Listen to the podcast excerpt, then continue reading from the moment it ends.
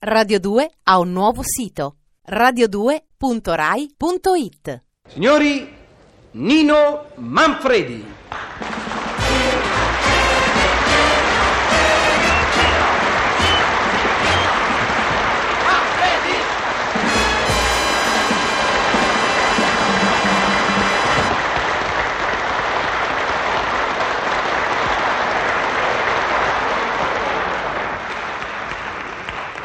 Signori, puntualizziamo.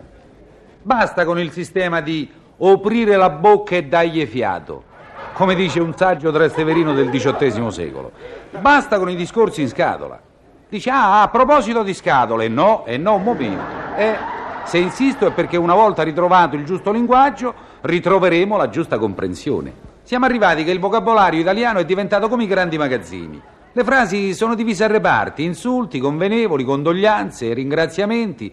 Uno gira per i reparti, si serve, poi passa al discorso. Eh, fantasia ci vuole, inventiva. Chi non inventa diventa. Diventa delle speaker. Eh? Con un po' di fantasia nel discorso, il dialogo diventa chiaro, la gente si capisce e l'ottimismo torna a colorare la vita. Che cos'è l'ottimista? È quel signore che aspetta con il motore acceso la fidanzata che gli ha detto scendo subito caro. Ah, ottimista è anche quel signore che arriva a Cagliari e chiede al primo passante scusi, mi saprebbe dire dove abita Efisio Vacca? È un piccoletto scuro di carnagione con i baffetti che quando parla raddoppia le consonanti. Hai capito? Un esempio di ottimismo. Scusi, secondino? Che c'è? Avrei bisogno di una cortesia, dica. Mi potrebbe prestare le chiavi della cella e quelle del portone? Più ottimista di così, dico, vero? Eh, l'uomo, secondo me, ha perso il gusto del dialogo. E c'ha ragione. C'ha ragione. Il dialogo è diventato difficile.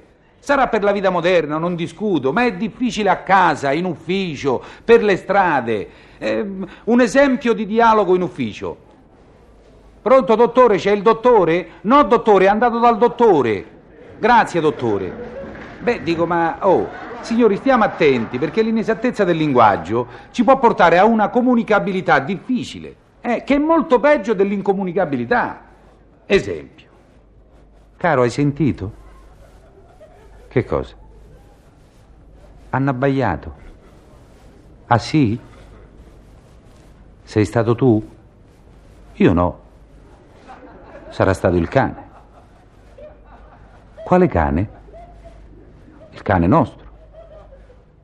Ma noi non abbiamo un cane e domani lo compreremo. A questo punto l'uomo, quello vero, che deve fare? O spara o puntualizza. Io non sparo. Magari non sarò un uomo vero.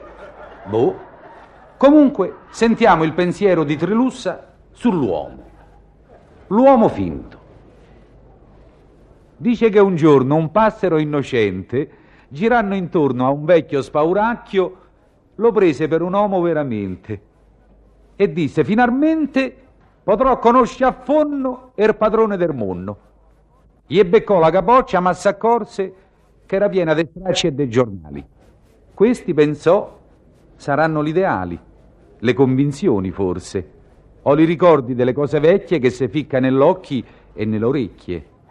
Vediamo un po' che diavolo c'è in core. Uh, quanta baia! Apposta via fuoco per così poco quando fa l'amore. E in dove sta la fede? E in dove sta l'onore? E questo è un uomo? Non ci posso credere. Certe volte però lo rappresento, disse lo spauracchio, e non permetto che un uccello mi manchi di rispetto cor criticamme quello che c'ho drento. Devi considerare che se domani ognuno se mettesse a fare un'inchiesta su quello che c'è in core e che c'è in testa, restano più pupazzi che cristiani.